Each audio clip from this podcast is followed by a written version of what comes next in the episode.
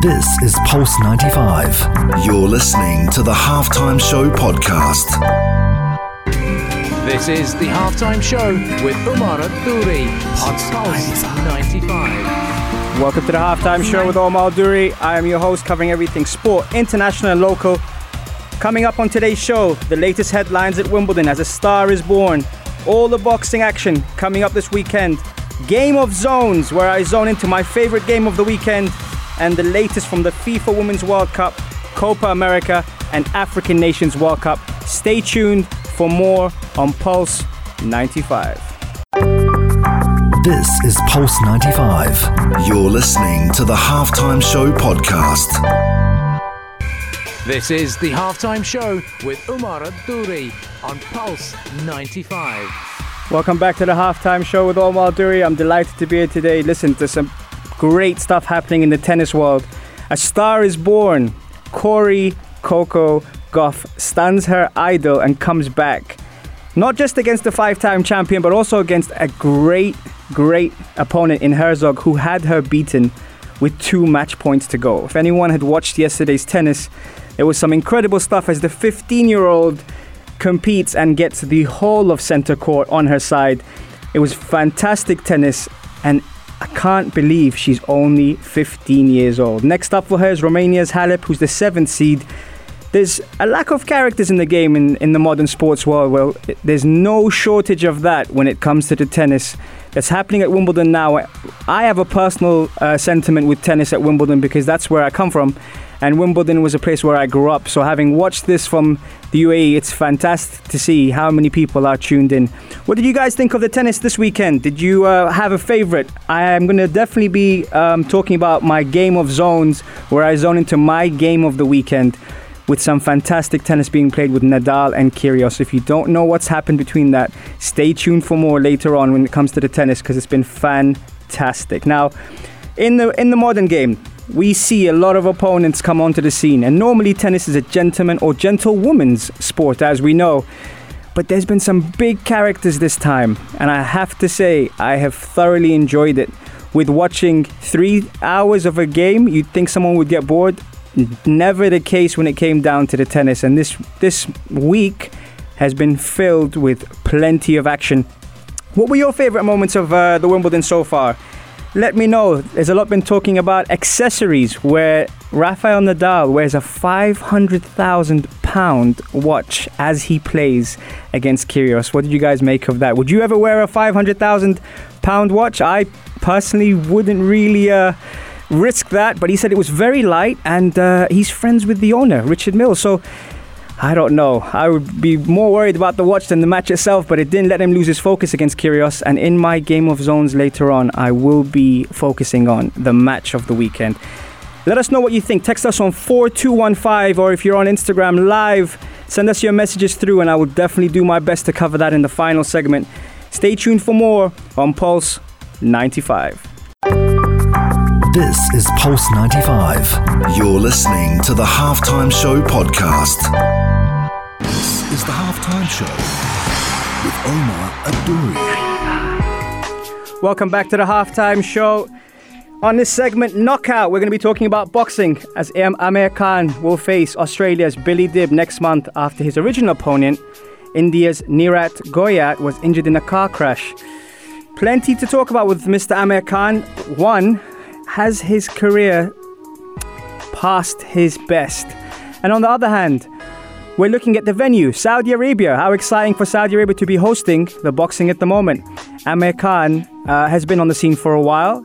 He's always had the hand speed, but not necessarily the chin to back it up. And in boxing, you boxing fans know that you could look like a gladiator, but if you get hit on the chin, as Andy Ruiz showed recently against the Adonis himself, Anthony Joshua, as he knocked him down on the floor, um, it doesn't really matter how you look. It just matters how you can take a punch and how you can punch. And this Rocky story is, is folding out as um, Billy Dib was set for retirement in August and has come back to uh, make his comeback against uh, Amir Khan. Is it just one more paycheck for Amir Khan, or is he really still got the hunger and the bite to stay into boxing? On other news, we've got Manny Pacquiao, who I know a lot of people in the studio are big fans of, with his fight against Thurman coming up on the 20th. Manny Pacquiao is a very interesting character as he doesn't really need to fight, doesn't need the money, but he's fighting because he's motivated and even at the age that he's at has the hunger to do what he's great at. And with the characters we have in boxing, we mentioned, you know, personalities earlier in the tennis. If you were tuned in on Pulse 95, you would have heard on the halftime show me talking about the tennis championships at the moment. Mindset's a big thing, and I think Manny Pacquiao definitely stands for that. But it's a different era in boxing nowadays with uh, the Fabulous Four in the heavyweight division really, really giving us some exciting stuff with Tyson Fury, Anthony Joshua, Wilder, and now we have to talk about Andy Ruiz. And for those who haven't seen Andy Ruiz, I'll definitely be posting up uh, something on our uh, social media soon. He does not look like your typical boxer. After defeating uh, Anthony Joshua recently, he is on the map uh, and he is in the driving seat to request whoever he wants to fight on this planet. It was great to see an underdog come up against, you know, Anthony Joshua and beat him. But was Anthony Joshua motivated? Did he, uh, did he take him lightly? Was he complacent? These are all the questions we ask ourselves as boxing fans as the focus is on the big money, which is at the moment now Deontay Wilder and Tyson Fury. What a match that was earlier this year when we saw them fight. It was incredible, as I would say, in my opinion. Tyson Fury outboxed Deontay Wilder. However, one overhand right by Deontay Wilder absolutely floored Tyson Fury.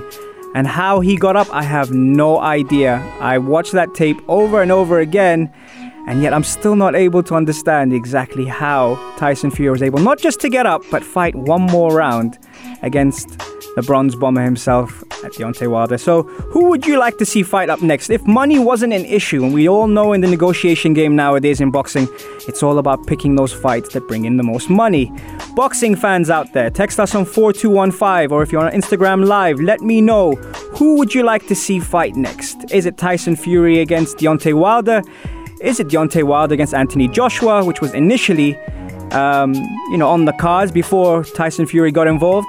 Or would you like to see Ruiz fight Deontay Wilder or Tyson Fury? Let us know. Text us on 4215 or if you're on Instagram Live, please send us your message and I will do my best to cover it on the final segment. For all those who are tuned in, thank you for showing love. Stay tuned for more on Pulse 95. This is Pulse 95. You're listening to the Halftime Show podcast. This is the Halftime Show with Omar Adouri. Thank you for tuning in on the halftime show with Omar Adouri. On my third segment, Game of Zones, where I tune into my game of the weekend. And on that, it had to be Nadal against Kyrgios. Now, this drama goes back five years ago when Kyrgios beat Nadal um, in the championship and Nadal was very, very calm and very cool in the way he responded to Kyrgios, who tried every single um, trick in the book to be able to defeat Nadal. And it was very, very interesting to see the psychology behind that. We often speak about mindset on the show.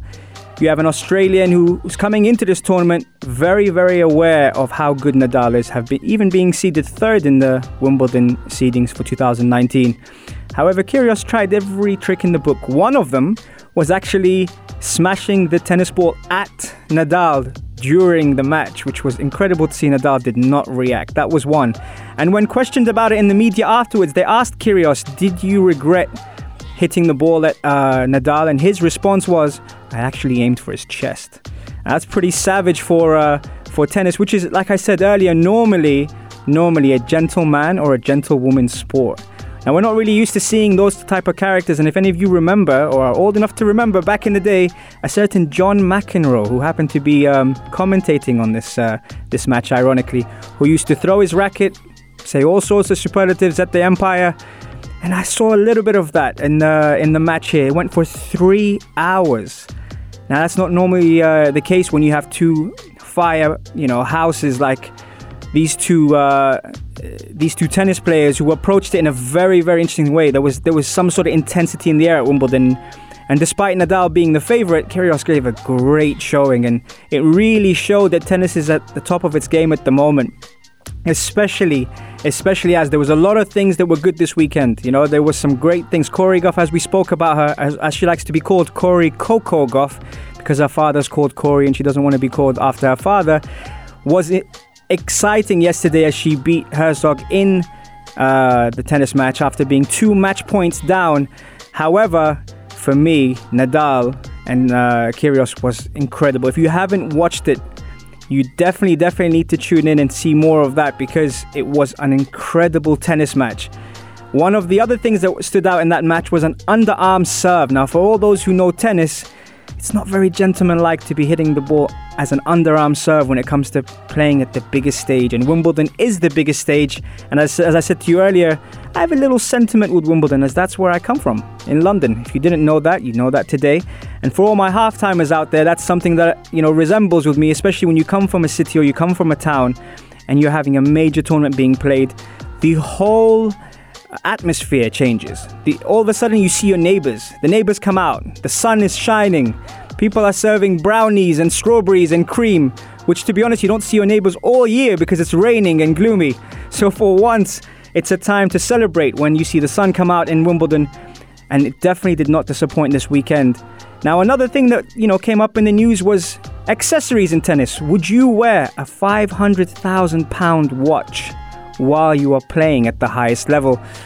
I'm not sure I would even come close to doing that. I might keep it in a safe. Well, you question even if I would even have a watch worth that much.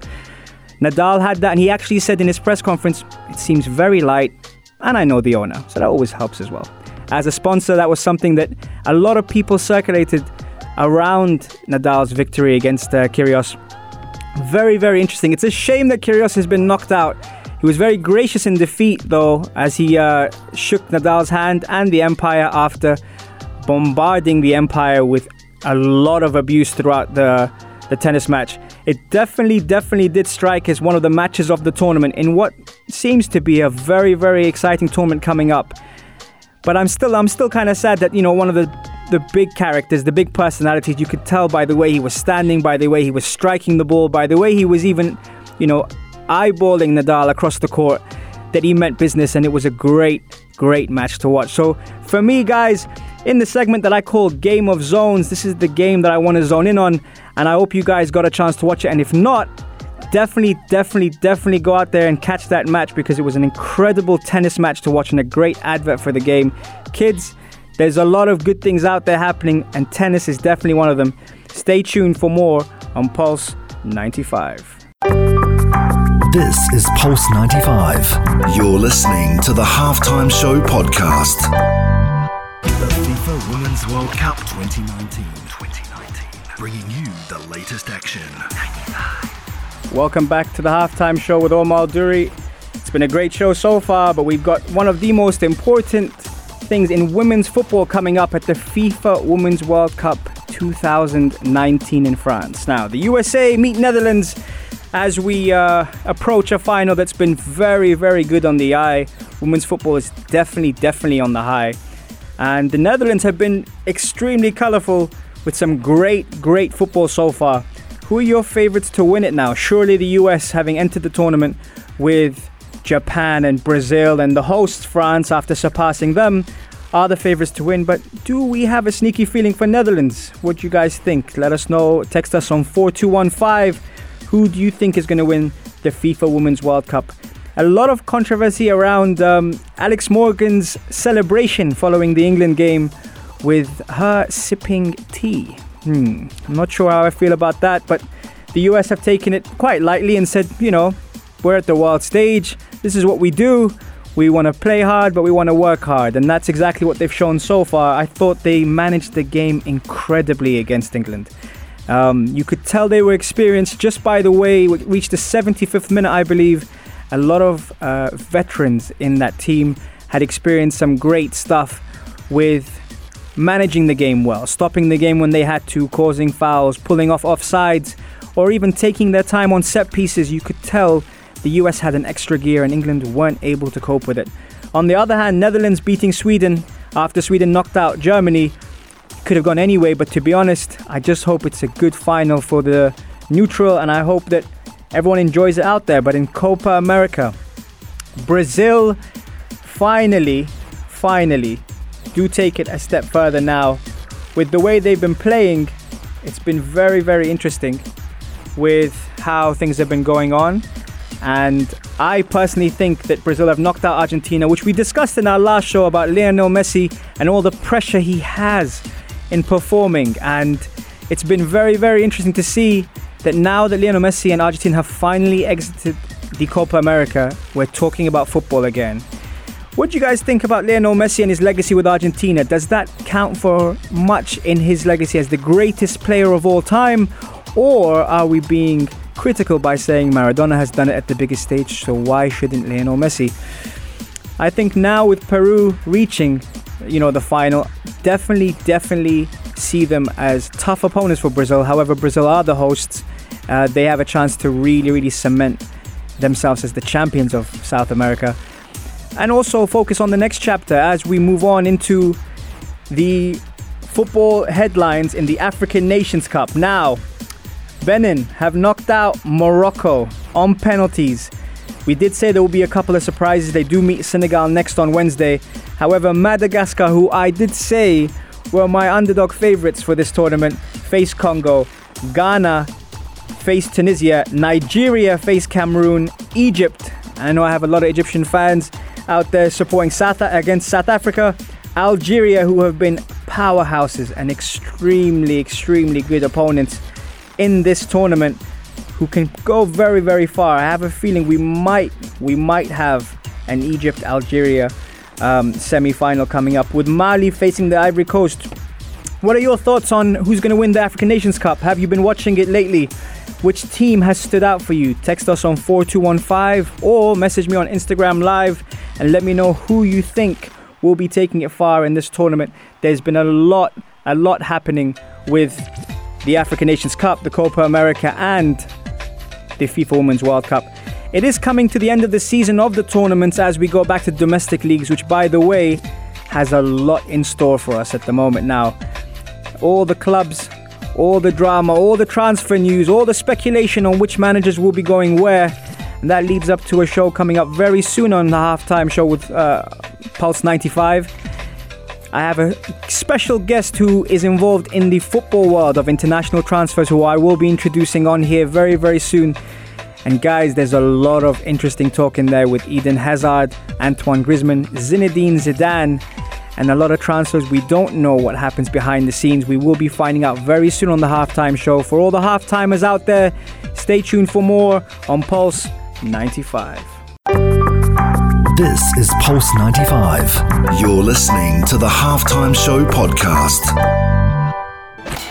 This is the halftime show with Umar Adouri on Pulse 95. Thank you for tuning in to the halftime show. It's been a great show. I've had plenty of questions in. Um, guys, ladies, if you are going to send in a text or you are going to send in a message, allow me to shout and show you my appreciation by leaving your name. I didn't actually get your name, and thank you so much for tuning in. I really appreciate the fact you guys are supporting and showing love. It means a lot to us here at Pulse 95, and especially at the halftime show. So you are officially half timers. Ladies and gentlemen, you are half timers. Now, I've had a few questions in. I will try and answer them as we do cover quite a lot in a short space of time. Now, I know it's only an hour, but I try and get through to all, um, obviously, the people tuning in. And one of the questions were from Umran Will Liverpool win the Premier League and will Virgil van Dijk win Ballon d'Or? To be honest, I know Manchester City recently purchased Rodri. I think Liverpool are one or two signings away from really, really uh, cementing their legacy, I would say. Uh, not just in the Premier League, but in Europe. In Europe, obviously, they've won the Champions League. In the Premier League, Manchester City have been dominant, having won back to back titles. Virgil van Dijk, in my opinion, has been Player of the Year. Extremely, extremely uh, talented individual who has come from strength to strength throughout his career now to be one of the best, if not the best defender out there. Yes, you heard it here first. If not the best defender out here, an incredible incredible player. On my next question, Mr. Al Hashimi says, Do United have a chance of being in the top three? I'm really sorry. but I'm not sure, Mr. Hashimi, that's the case. And to be honest, having said that, there's plenty of them to do. I think there's a problem behind the scenes. Forget Ole Gunnar uh, management. I think it's his support system, his backroom staff. Um, who is in charge of the transfers? We often hear the word head coach in football instead of manager, and I tend to worry about that whenever I see that because the head coach's role is merely on the team and not necessarily what goes on behind the scenes with recruitment and transfers. And it makes me cringe a little bit sometimes when I see the days of Sir Alex Ferguson, Arsene Wenger, who have been managers, football managers, probably in charge of too much but at the same time in control of everything. And that's my only concern with Manchester United because, to be honest, Manchester City, Liverpool, and even Tottenham are quite a distance away from your Chelsea's, your Arsenal's, and your Manchester United's. And I do know Chelsea finished third last year and did win the Europa League, but there's this sense of being unstable for them. That kind of worries me normally when it comes to uh, when it comes to Chelsea. Trying to get through to all your questions. Uh, Kim Ochida, what's your take on Frank Lampard? Absolutely love the appointment, especially with the transfer ban and the players behind the scenes. I think that's fantastic for him to be able to develop the youth. And by the way, there are at least 25 players to return back on loan. Despite Eden Hazard's um, exit to Real Madrid, plenty to look forward to in Chelsea. Um, thank you guys for tuning in. I really appreciate your support and love. We're back on Monday, 3 to 4 on the halftime show on Pulse 95. Thank you for tuning in, halftimers. See you soon. Have a great weekend. This is Pulse 95. Tune in live every Monday, Wednesday, and Saturday from 3 p.m.